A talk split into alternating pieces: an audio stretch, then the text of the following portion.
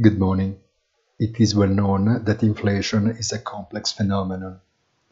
The discovery that in the presence of strong pent-up demand, companies could take advantage of to recover profit margins compressed by years of stable prices is not such a surprising news.